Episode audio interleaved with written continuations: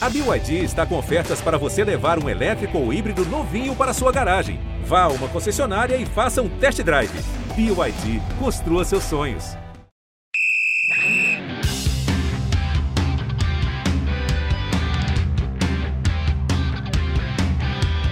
Posicionamento ou não posicionamento nas seleções brasileiras. A discussão começou com a questão da Copa América desde a semana passada, antes dos jogos ainda pelas eliminatórias da seleção masculina, e ganhou uma página muito interessante na última sexta-feira, antes dos últimos amistosos, né, da data FIFA da seleção feminina antes dos Jogos Olímpicos de Tóquio. A seleção feminina fez um posicionamento em conjunto, assim como a masculina tinha feito, mas com outro tom, com outra demanda, criticando, né, se posicionando contra qualquer tipo de assédio, no momento onde o presidente da CBF, o patrão da seleção brasileira, né, agora afastado, mas até pouco tempo patrão da seleção, é acusado de assédio sexual e moral.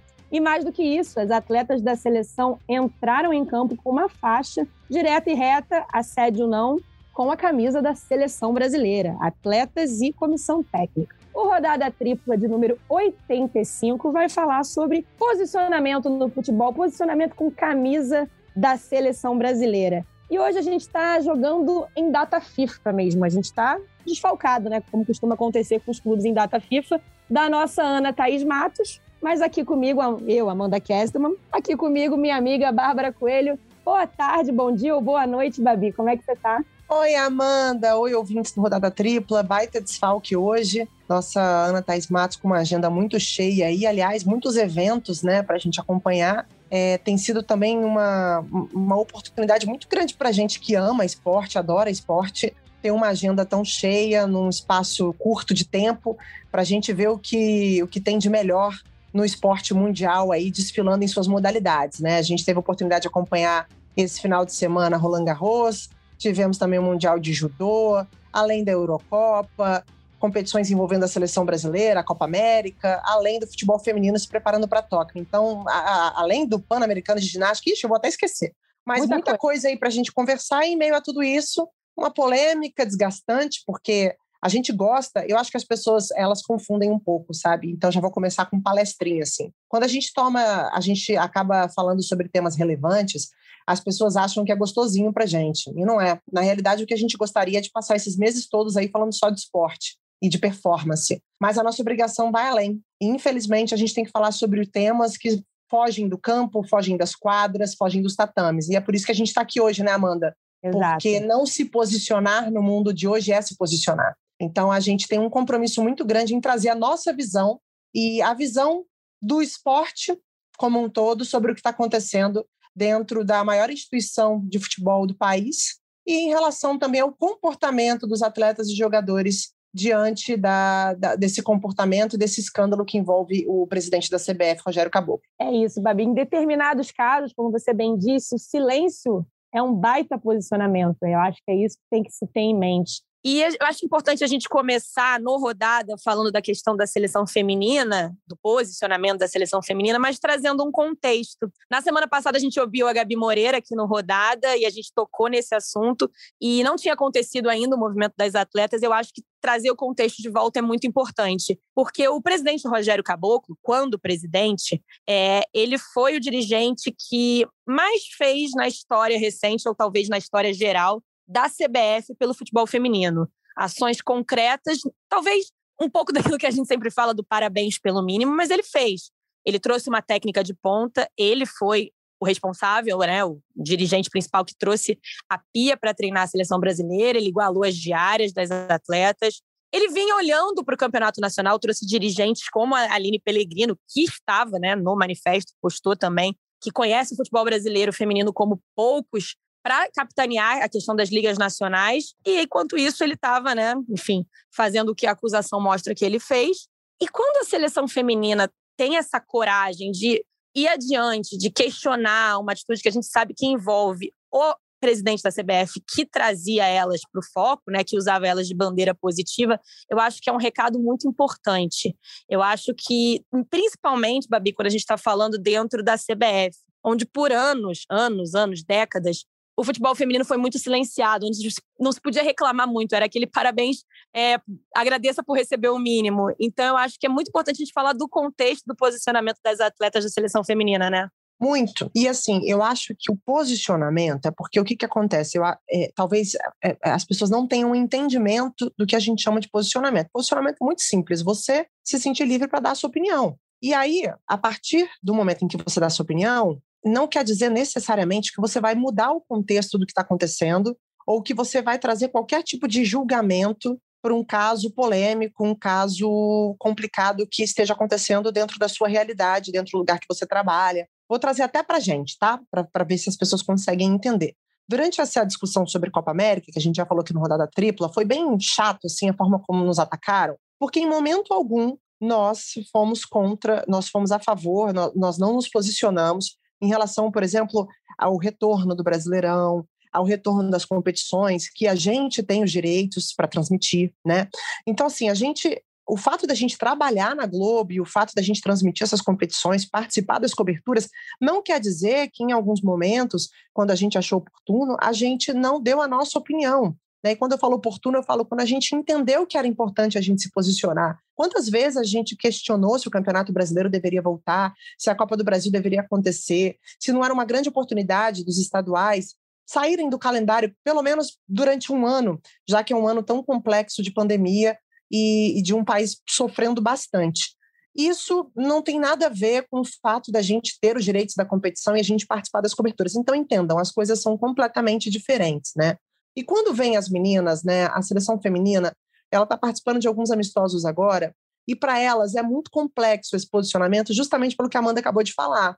O futebol feminino ele vem ganhando destaque na entidade nos últimos anos. O Rogério Caboclo foi um responsável, foi uma das pessoas que levantou a mão e foi muito importante para essa bandeira de igualar as cotas, de aumentar o calendário do futebol feminino, de trazer o futebol feminino para a realidade do esporte no Brasil. E nem por isso as meninas se intimidaram de falar sobre o tema e de se posicionarem que assédio não, a gente não aceita, a gente não quer, a gente entende que existe aí uma pauta judicial que está sendo julgada e nós não estamos aqui para fazer nenhum tipo de julgamento, mas a gente está aqui para dizer que existe sim uma chateação, existe sim um constrangimento por saber que a nossa entidade, que a gente representa, está passando por algo tão complexo, tão difícil e tão constrangedor. Então, assim, as coisas elas não se misturam. E a falta de posicionamento do futebol masculino em relação aos meninos, ela assusta, porque é como se existisse uma alienação do que está acontecendo.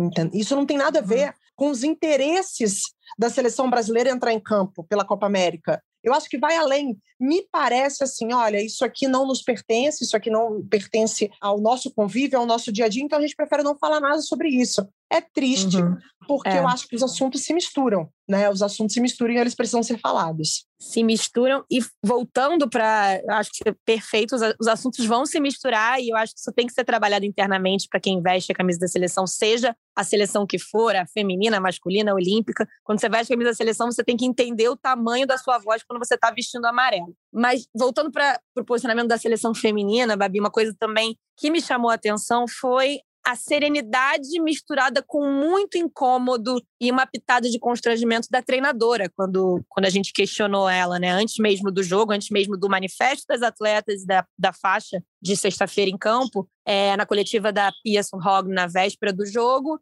Acho que até rolou uma questão na tradução, né? Porque eu fiz a pergunta, aí eu perguntei eu cumprimentei a Pia e pedi licença, como foi a primeira pergunta da coletiva, eu comecei pedindo licença para não falar do jogo, né? Queria pedir licença para não começar falando do jogo e sim do que está acontecendo na CBF e tal. E eu acho que a tradução foi desculpas, mas foi até bom a tradução ter caído assim, porque foi bom ouvir a forma como a Pia recebeu aquilo. Ela disse que não precisava pedir desculpa, porque era uma pergunta que deveria ser feita, que ela preferia até que as pessoas falassem sueco para ela poder responder na língua mãe, que era uma pergunta que ela queria usar as palavras certas. E no caso da Pia, eu acho, não sei se você concorda comigo, eu acho, com uma pitada de informação, que rola uma situação ainda mais de decepção, né?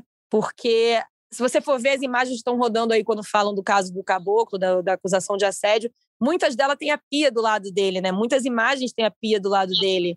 ele a usou bastante como uma bandeira positiva, porque era uma treinadora de 3 medalhas olímpicas que ele estava trazendo. Acho que ainda tem a questão da decepção ali, você não acha, Babi? Acho que tem, sim, a decepção. Acho que existe um olhar que vai muito além, talvez, até nosso, né? Porque a gente não está vivendo aquele ambiente. E, assim, eu me solidarizo muito com a Pia em ter que viver diante de um trabalho consolidado, diante de um trabalho super bem sucedido que ela vem desempenhando à frente da seleção brasileira. Em paralelo a isso, ela tem que conviver com uma crise muito grande que é impossível não ser levada para campo, não entrar no vestiário. É humanamente impossível, eu não acredito nessa narrativa. Eu acho que existe uma maneira de você ter inteligência emocional para contornar, mas é impossível você conseguir fazer com que as suas atletas não sintam o que está acontecendo. E o posicionamento do início ao fim das meninas e da Pia, ele é muito assertivo, porque, e você começa falando sobre isso, porque existem várias formas da gente se posicionar, né, Amanda? E a gente conversa muito sobre isso, e é até legal a gente trocar um pouco aqui no Rodada, porque eu sei que tem muita gente que ouve a gente e se inspira e gosta da forma como a gente coloca as coisas. A gente troca muito, né? Poxa, como é que a gente aborda esse tema? Como é que a gente fala sobre isso dando o devido tom? Porque é um tom grave, é um tom de uma crise e de um problema muito, muito angustiante, muito devastador, né, que envolve uma mulher, enfim, que envolve uma vítima. Mas como é que a gente pode dar o tom assertivo também? Que é tocar as pessoas, fazer com que elas entendam a gravidade, mas colocar o nosso lugar também. A gente conseguir se colocar no nosso lugar de jornalista, de apuração. É como se a gente tivesse que conter a todo momento a nossa emoção dentro daquele tema. E foi o que a Pia fez. Ela se manifesta, isso vai para o vestiário, as jogadoras se manifestam, a Marta sai de campo e dá o recado dela, e o trabalho continua sendo feito. Então, tem como você fazer isso, tem como você se posicionar, tem como você mostrar a sua indignação com educação e tem como você seguir trabalhando. É difícil, é desafiador, mas tem como acontecer. E assim, a resposta da Pia me emociona. A forma como a Pia recebeu a sua pergunta e a forma como ela contornou e ela te respondeu é muito humana. É muito forte, é extremamente forte. É delicado, mas é forte. É impressionante.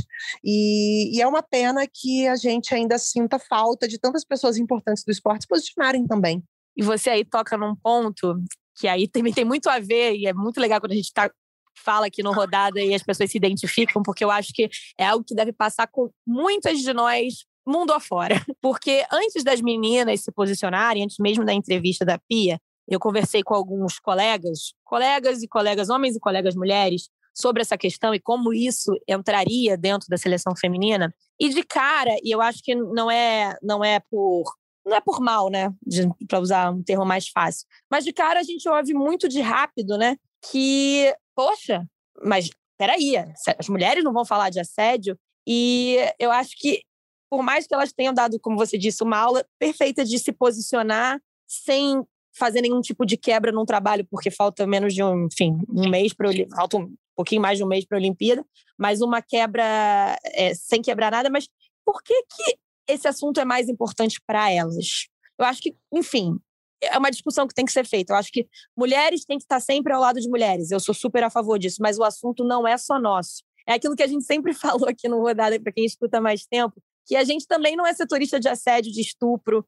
É um assunto que tem que ser debatido por todo mundo. Então, o assédio dentro da CBF, que bom que as mulheres foram ali, deram a cara, tiveram empatia por serem mulheres também, mas deveria ser um assunto também dos homens. Esse é um ponto que, para mim, é muito chave. E eu acho que elas não deveriam ser mais cobradas por serem mulheres. Concorda comigo? Porque tem gente que discorda de mim e tá tudo bem. Eu acho que elas têm que ser cobradas. Então, assim, olha, você tá vestindo a camisa da seleção e tem um caso de assédio dentro da CBF. Acho que a cobrança tem que ser igual para todo mundo. Não é porque é mulher que você tem que dar mais a cara. Cara, é tão perfeito o que você está falando que, gente, vamos refletir um pouco, assim. Quando vamos a gente refletir. Fala, eu acho que a reflexão ela é fundamental para a gente mudar o nosso ponto de vista, para a gente entender os assuntos que a gente quer entender, porque tem muita coisa que a gente não quer entender, né? Obviamente, assim, que a cobrança sobre a gente, amiga, eu não tenho a ilusão de que ela vai ser menor nunca, porque realmente as pessoas acham que a gente, de alguma maneira, é setorista para esse tipo de tema. O que eu lamento muito. Mas, de alguma maneira, como a gente volta e meia se posiciona, sempre que acontece um caso como esse, parece, dá a sensação de que é a nossa obrigação da gente se posicionar. Então, assim, eu não tenho assim, essa ilusão de que as pessoas vão, não vamos cobrá-las, porque senão é um papel, não é uma obrigação delas. Tá bom. Se é a nossa obrigação, a gente se posicionar, porque é um caso que envolve um contexto de CBF, de crime, envolve também um problema muito grave que não vive só, né, não aconteceu só dentro da CBF, como é um problema que existe na nossa sociedade, é uma realidade, as matérias, os estudos estão aí para mostrar, porque só a gente tem que se posicionar. Isso que ninguém consegue me explicar. Essa é a pergunta. Em relação à cobrança da gente, em cima da gente, eu já me cansei de explicar que ela não deveria existir. Além da gente se posicionar, porque a gente já se posiciona, inclusive as meninas, eu quero entender o porquê que eles não têm que se posicionar. E, gente, sabe o que acontece muito, né, Amanda? E falo isso de peito aberto, sem o menor problema, porque isso de fato acontece. Todas as vezes que envolve qualquer tema de gênero, eu vou contar uma experiência pessoal minha, que essa é interessante. Conta. Um jornalista, uma vez, veio no Brasil de um jornal importante da França. E ele queria ouvir homens e mulheres, tá? E aí as mulheres ele buscou para poder falar sobre o movimento Deixa Ela Trabalhar, que a gente fez lá atrás. E aí eu fui entrevistada. E aí conversei com ele, o papo foi super legal. Ele é um cara muito legal. Prefiro não dar nomes porque ele não vai ter como se defender e vai parecer que é uma acusação. E não é. É mais um dado pra gente refletir. Aí papo vai, papo vem, eu perguntei, mas poxa, o que você está fazendo no Brasil?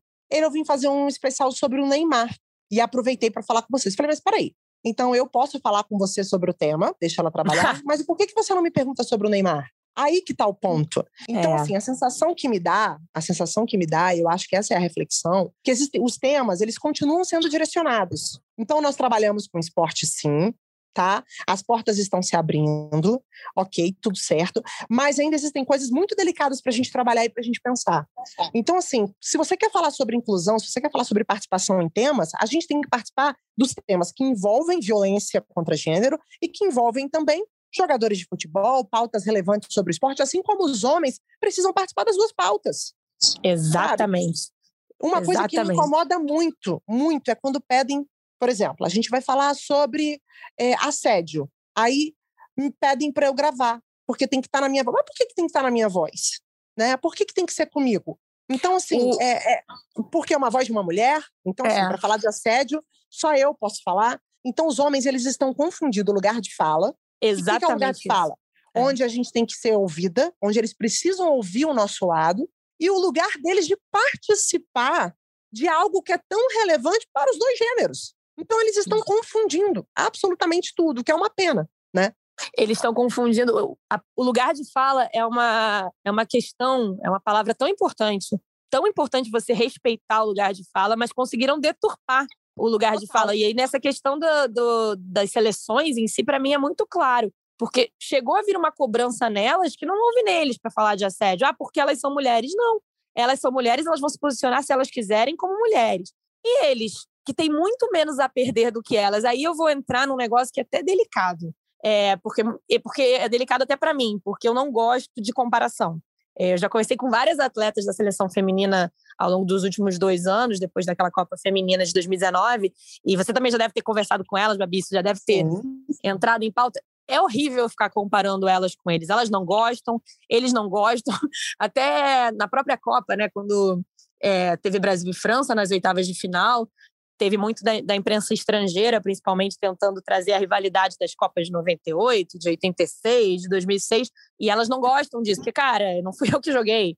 Foi um movimento, inclusive, que parte muito das atletas de tirar as estrelas que não são delas, da camisa que elas jogam, entendeu? Quando tiver as nossas estrelas, a gente coloca na camisa. Então é muito ruim comparar, mas eu acho que nesse momento eu vou comparar por que elas são cobradas e eles, que têm muito menos a perder.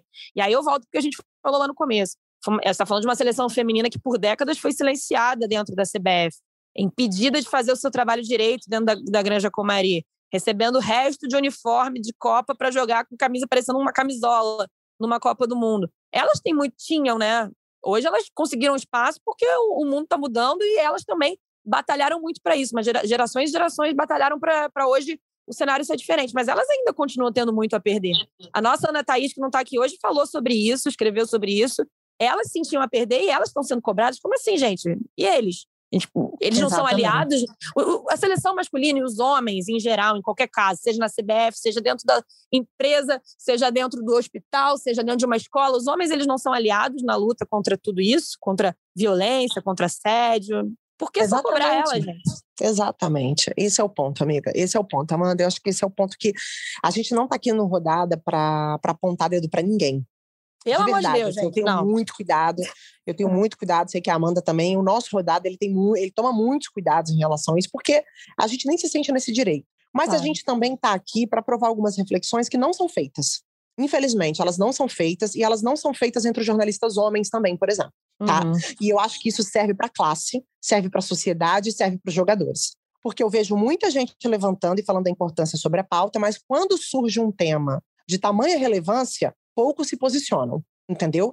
É muito fácil você falar de maneira rasa sobre as coisas, passar por cima só para dizer que falou. Outra coisa é de fato questionar, é de fato falar sobre o comportamento que a gente poderia ter diante de tamanho absurdo que a nossa entidade, que a CBF, está passando nesse momento. Então, assim, sobre o que se tem a perder, cara, eu encontrei a Pelé, tá? A Aline Pellegrino é hoje uma das mulheres fortes do futebol feminino dentro da CBF. Eu encontrei a Pelé muito antes desse escândalo todo. Encontrei com ela, bati um papo rápido, e a Pelé falou o seguinte para mim: Bárbara, poxa, o que estão fazendo hoje? A gente tem um gabinete aqui para trabalhar, para desenvolver as competições, para poder fazer tudo o que a gente quer, da maneira que a gente é extremamente ouvida, sabe? Aqui dentro a gente tem voz, tem sido muito interessante esse trabalho, eu estou muito confiante. A gente falou sobre calendário, a gente falou sobre Olimpíada, a gente falou sobre Brasileirão, sobre tudo, tá? E aí depois disso tudo, depois de acontecer todo esse espaço para elas trabalharem, que nunca existiu, vir um posicionamento desse tamanho,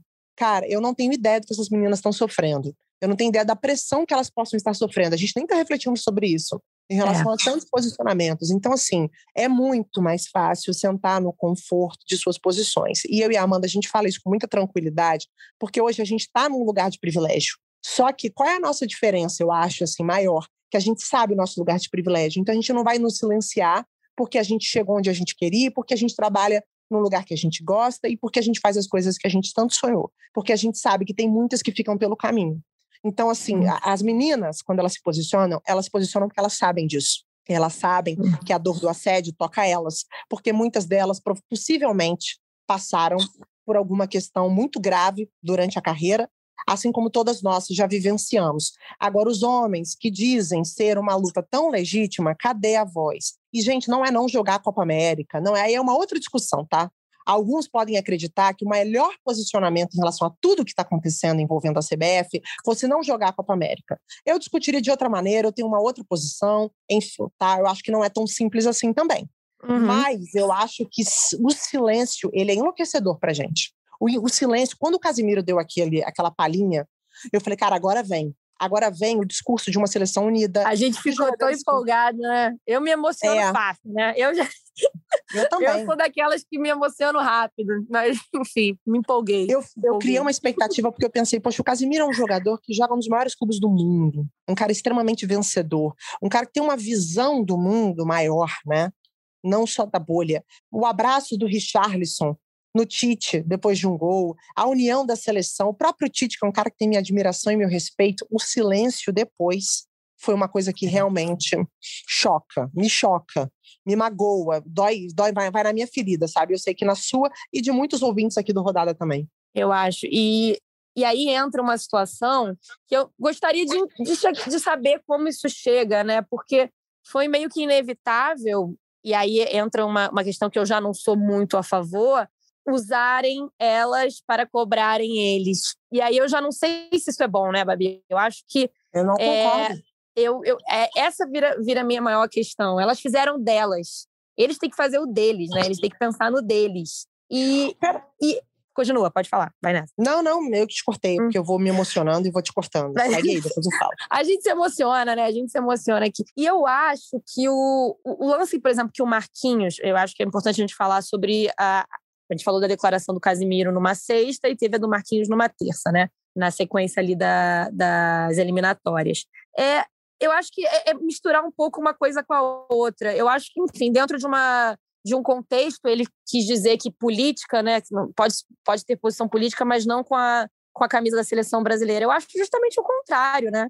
Independentemente de qual for a sua posição política, quando você veste a camisa da seleção brasileira, eu, Amanda, acho, aí é uma opinião minha, você... que está em casa pode discordar, que deveria aflorar muito mais tudo que você pensa, porque a política está em tudo. A política, ela não é só o partido que você vota, ou o candidato, ou o político que você apoia. A política é tudo. E quando você veste uma camisa com o peso da camisa da seleção brasileira, para mim, em vez de silenciar o que você pensa, ela deveria aflorar o que eu penso. Se um dia eu representasse o Brasil em alguma coisa, eu acho que eu ia ter maior orgulho de falar o que eu penso e o que eu acredito, né? Cara, é tão louco isso, porque eu fico pensando assim, então você se posicionar diante de uma pandemia é só uma questão política? Você não, se posicionar, né, diante de uma denúncia de assédio sexual e moral é só uma questão de política? Então a política virou justificativa para tudo?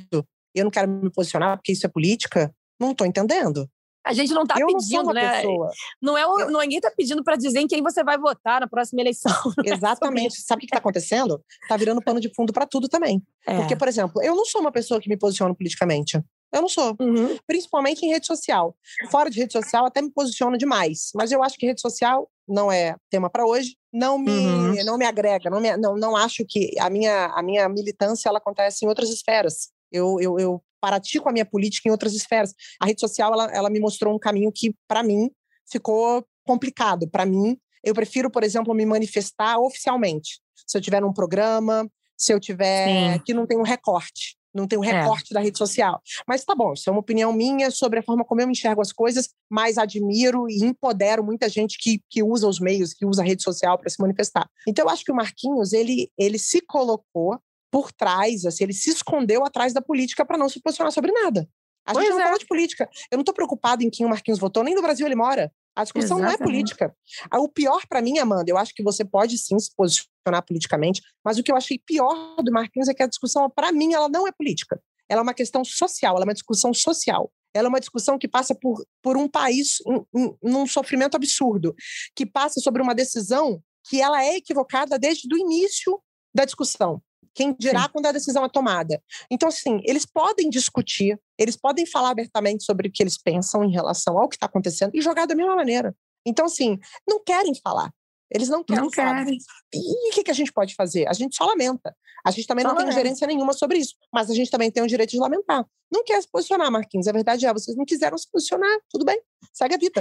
Mas não é política, não é por política. Exatamente. Não vem dizer que... E a gente pode lamentar e ganha, né, naquela mesma semana, a oportunidade de enaltecer, porque poucos dias depois a seleção feminina quebra todos os protocolos que pareciam existir na terça-feira, numa sexta-feira são todos quebrados dentro da mesma entidade, jogando com o mesmo escudo da mesma entidade e vão lá e fazem o que, enfim, elas decidiram fazer sem precisar entrar em nenhum caso, nenhum tipo de política para fazer isso, né? Eu acho que é importante também a gente citar, eu gosto de lembrar isso quando a gente fala de, abre aspas, política e futebol não se misturam, abre aspas, não vou me posicionar, viriri, pororó.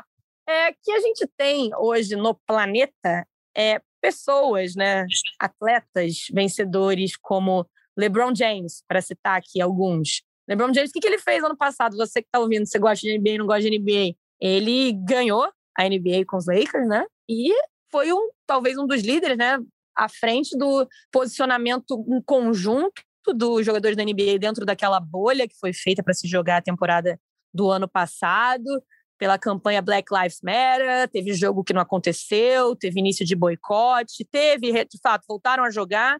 A temporada foi finalizada, mas teve um barulho muito grande a ponto de, no final do rally eleitoral, ele ser atacado. O LeBron foi atacado pelo então presidente, que estava em campanha para a reeleição, Donald Trump, atacar LeBron James como forma de politizar mesmo a questão do Black Lives Matter.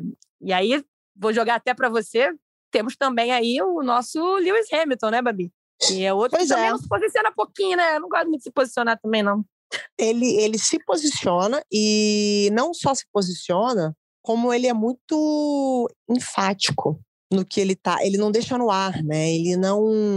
Ele é muito claro com as palavras, assim, uma das coisas que eu admiro muito no Hamilton é a clareza que ele expõe as coisas dele, por isso que eu realmente sou fãzaça do que ele construiu na carreira dele. Existiu uma conferência da Fórmula 1 quando estava para se discutir o retorno da Fórmula 1 com a pandemia, e aí, sabe aquela aquela situação constrangedora, porque é constrangedor mesmo, né? Você faz parte de uma realidade, de um esporte que vai voltar e você tem que se posicionar porque as pessoas querem te ouvir, porque a pandemia... E isso foi no momento em que a pandemia... A gente estava discutindo ainda a vacina, não existia vacina, não existia nada, então era até pior em relação a uma visão de futuro, o que vai acontecer do que hoje. Né? Hoje a gente tem uma luz no fim do túnel, apesar de muito dolorida, mas essa luz, ela existe. E aí, cara, os pilotos se posicionando meio incomodados, assim, não, difícil o momento que a gente está vivendo. Aí foi pro Hamilton. O Hamilton falou assim, eu não acho que tem que voltar. Eu não acho. Isso não quer dizer que eu não vá correr, porque eu recebo, estou aqui, eu participo, né, desse circo, sou contratado por uma empresa, mas eu acho que a gente vive hoje uma alienação em relação a temas relevantes mundiais. E colocou o ponto de vista dele, além disso. Ele falou o porquê que ele acreditava que poderia esperar mais um pouco.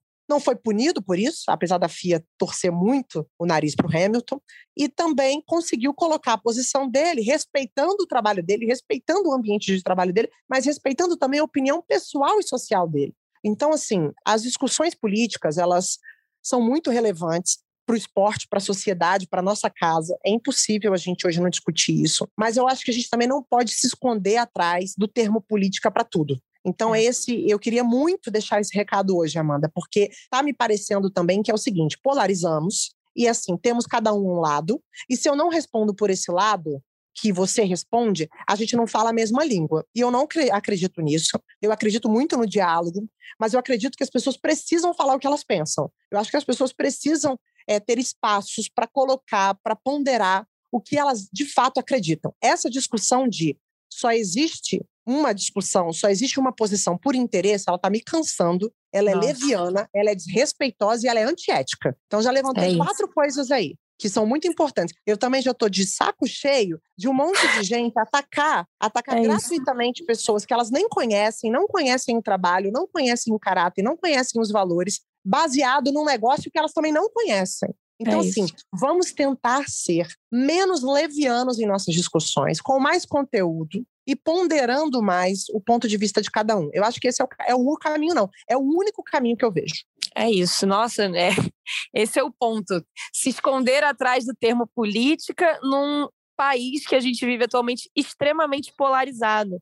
Eu acho que tudo, a origem disso tudo está numa polarização onde as pessoas, às vezes, têm receio de serem elas mesmas. Eu acho que o que aconteceu essa semana dentro da seleção, eu acho que as pessoas têm receio de falar o que pensam. E aí eu não consegui não pensar. A gente falou do LeBron, falou do Hamilton, no que foi, por exemplo, uma Megan Rapinoe numa Copa do Mundo representando os Estados Unidos, onde ela era ali uma das principais jogadoras, termina como a principal jogadora da seleção americana, como melhor da Copa e depois melhor do mundo, mas ela não deixou de ser ela, né? De levar para aquele momento o que ela acredita, o que ela briga, o que ela luta. Você pode discordar comigo, ouvinte, pro Rodada Tripla. Você pode achar que ela mandou mal. Eu acho que você usar o maior palco para mostrar o que você pensa, o que você acredita, é genial. E ela foi, na minha opinião, genial. Quando ela se recusa, o que a Megan Rapinoe fez naquela Copa, para quem não lembra, para quem não acompanhou, ela se recusa a cantar o hino nacional americano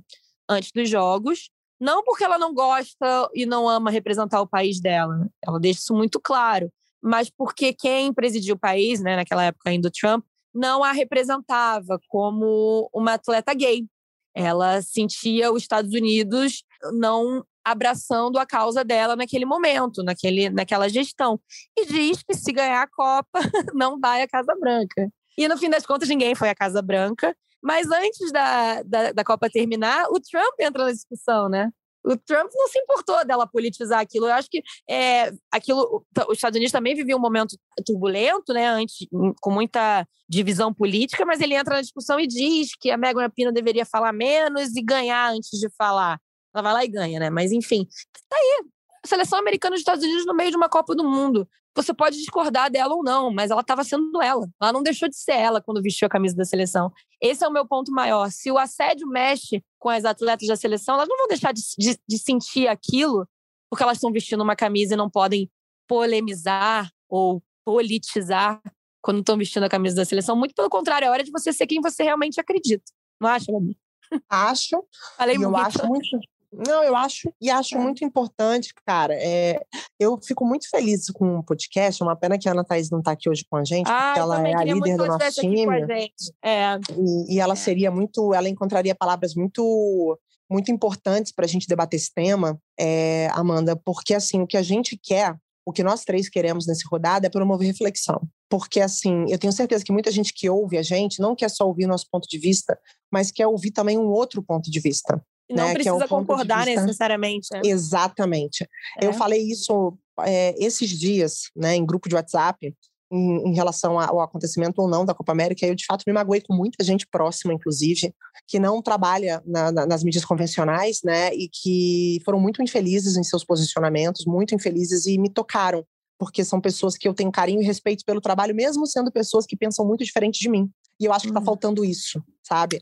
Eu acho que tá faltando a gente respeitar as pessoas onde elas estão, respeitar o que elas construíram e respeitar o ponto de vista que elas enxergam. E acho que tá faltando muito na nossa sociedade essa capacidade de ouvir. Então, assim, hoje, o que a gente pode falar aqui, né, Amanda, em relação à rodada tripla, é que a gente gostaria que essas meninas da seleção brasileira não sofressem essa pressão. Você imagina, né, as meninas, poxa, que estão conquistando um super espaço, que eu tenho certeza que tem um bom relacionamento com os jogadores, algumas já me confessaram que tem um ótimo relacionamento com os jogadores da seleção masculina. Vamos concordar aqui que essa briga não pode ser tudo dela, gente. Pô, pelo amor de Deus, elas vão pressionar os caras, é sério isso, sabe? Então, assim, tudo tem que cair na nossa conta quando o tema é gênero, quando o tema é assédio. Cara, vamos refletir um pouco. Tudo é a gente que tem que se posicionar, tudo é a gente que tem que falar, tudo é a gente... Poxa, a dor já é tão grande na gente, sabe? Então, espero que as pessoas consigam refletir com essa rodada de hoje e entender que esse espaço é de todos nós. E a gente pode usar eles da melhor maneira possível. E que a gente pode falar sobre o que a gente pensa sem achar que tudo é uma questão de política. Né? Acho que quando a gente tem que conseguir ser a gente em todos os ambientes. É igual a gente no nosso trabalho. Né? Quando a gente não gosta de alguma coisa, a gente fala sobre esse tema. Né? A gente leva isso para as pessoas que a gente precisa levar. Até porque a gente está num ambiente corporativo em que as pessoas elas precisam participar dos debates, das discussões, dos amadurecimentos. Então, assim, a gente está falando porque a gente sabe das nossas lutas. Né? A gente sabe também das coisas que a gente briga no dia a dia e não tem nenhum problema isso. Isso não é ir contra alguém, isso não é prejudicar alguém, isso é legitimar a favor de causas muito importantes, que envolvem inclusive as próprias famílias, envolve as famílias dos jogadores, envolve a capacidade de entender que a gente pode viver numa sociedade melhor. Então é uma pena assim, que exista uma pressão tão grande em cima dessas mulheres. E eu espero de verdade, assim, em algum momento, um posicionamento dos jogadores da seleção brasileira. Eu sou uma entusiasta com a seleção brasileira. Eu amo o futebol masculino, assim. Eu, torço. Amo. Meu sonho é cobrir uma final de Copa do Mundo. Na Copa América eu trabalhei e torci que nem uma louca. Mas, dessa vez, me decepcionei. Faz parte. Eu até falei para uma amiga nossa que, quando parecia que vinha... Eu tirei aquela minha camisa amarela que, por motivos aí meus pessoais, andam meio escondidas, andam ali no fundo do armário, não ando usando muito. Foi meio que sequestrada, né, da gente. Mas, enfim, tenho certeza que isso um dia vai passar e a gente vai poder usar a camisa amarelinha sem estar vestindo nenhum lado do político. Quase que eu tirei a camisa amarelinha, mas deixei ali mais guardada por um tempinho ali quietinha. Quem sabe ela volta um dia. Para a gente encaminhar o final do nosso rodada, a gente vai ter a participação aqui do nosso baluarte do samba e do futebol, Dona André Mota, escreveu hoje uma coluna justamente sobre isso que a gente falou aqui, sobre a questão do posicionamento da seleção feminina, a questão do não posicionamento ou do posicionamento, todo mundo sabe o que a gente pensa e não está tão claro assim, da seleção masculina. Então, para participar aqui na reta final do nosso rodada, Dona André Mota, querido. Oi, Bárbara. Oi, Amanda. Um prazer estar falando com vocês e com os ouvintes do Rodada Tripla. Torcendo especialmente para que muitos homens, né, ouçam o Rodada Tripla, porque eles precisam aprender, né? Nós precisamos aprender. Estamos sempre precisando aprender. Como, aliás, os jogadores da seleção brasileira, né, que na semana passada ganharam essa lição de presente das jogadoras da seleção. Quando eu vi os dois manifestos, eu logo decidi que valia escrever o artigo, que mostra exatamente a diferença de maturidade, né, de atitude, de firmeza das mulheres e, como eu chamei no artigo, dos meninos, né? Porque as mulheres se comportaram como pessoas adultas, maduras, firmes nos seus propósitos, e os jogadores se comportaram como meninos mimados, medrosos, sem maturidade para tratar da história. Não é nem o caso de que eles precisavam boicotar a Copa América, se recusar a jogar, nem é essa a minha defesa, mas uma atitude com o mínimo de firmeza. A coisa mais firme que os jogadores da seleção foram capazes foi aquela frase autoritária do Marquinhos, do zagueiro, de que não pode fazer política com a camisa da seleção, um despropósito autoritário, uma coisa, enfim, que a gente está vendo voltar no Brasil, né?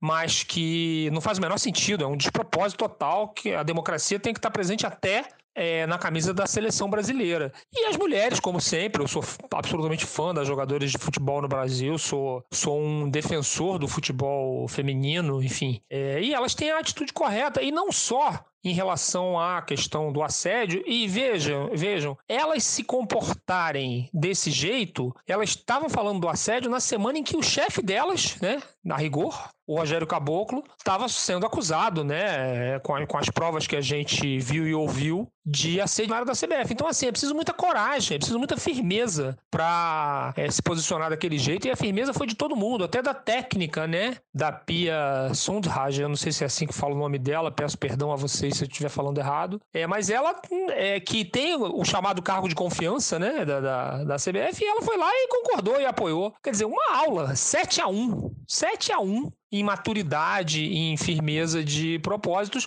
como, aliás, elas são na vida. Eu cito no texto um outro exemplo, né? A Cristiane e a Marta se assumem publicamente homossexuais sem o menor problema, sem o menor constrangimento, enquanto os jogadores, e aí não só os da seleção, mas todos os jogadores, né, do Brasil, salvo uma outra exceção, assim, que sofre muito, inclusive, mas salvo essas poucas exceções, os jogadores não têm homossexual no futebol, né? É um protetorado heterossexual. Fala sério, né? Enfim, foi esse pacote aí que eu quis abordar no meu artigo, e estou muito feliz de que vocês tenham prestado atenção nele e que falem dele no podcast de vocês, que eu gosto muito de ouvir, sou muito fã, não só do podcast, como do trabalho de vocês. Tamo junto, parabéns, qualquer coisa estou aqui, um beijo para todo mundo, usem máscara, quem puder não saia de casa, e vida que segue. Então, para a gente fechar, Babi, muito bom falar com você. Na semana que vem a gente está de volta com a nossa Ana Thaís, que já estou até com saudade. Ficar aqui, ó, quase 45 minutos sem Ana Thaís me deixou com saudade, apesar da gente se amar tanto, né? A gente se ama em trio, né? É mais legal se amar em trio do que se amar em dupla. Então, semana que vem a gente volta com a Ana Thaís Matos. Babi, considerações finais. É isso, vamos continuar nossa agenda. A nossa agenda é cheia aí durante a semana. Espero que semana que vem a gente tenha muita coisa legal para falar sobre o esporte, que é o que a gente realmente gosta de fazer, gosta de falar e gosta de acompanhar. Vou torcer para que nada nos surpreenda. Exatamente. Só destacando para a semana, né? Rodada de Brasileirão. Teve também um susto na Eurocopa, né? Enfim, nossa. Graças a Deus tá tudo bem. Que susto, assim, realmente não tem como não ter sentido quem estava assistindo aquela imagem no sábado. Que bom que tá tudo bem com o Christian Eriksen. E a Copa América também rolando. E hoje, a gente tá gravando numa segunda também, tem o segundo amistoso da seleção feminina. Esse podcast tem a coordenação do Rafael Barros, gerência do André Amaral e a produção, edição da nossa querida Raíra e também da Bárbara Mendonça. É isso, gente. Semana que vem a gente tá de volta. Um beijo grande pra vocês. Beijo!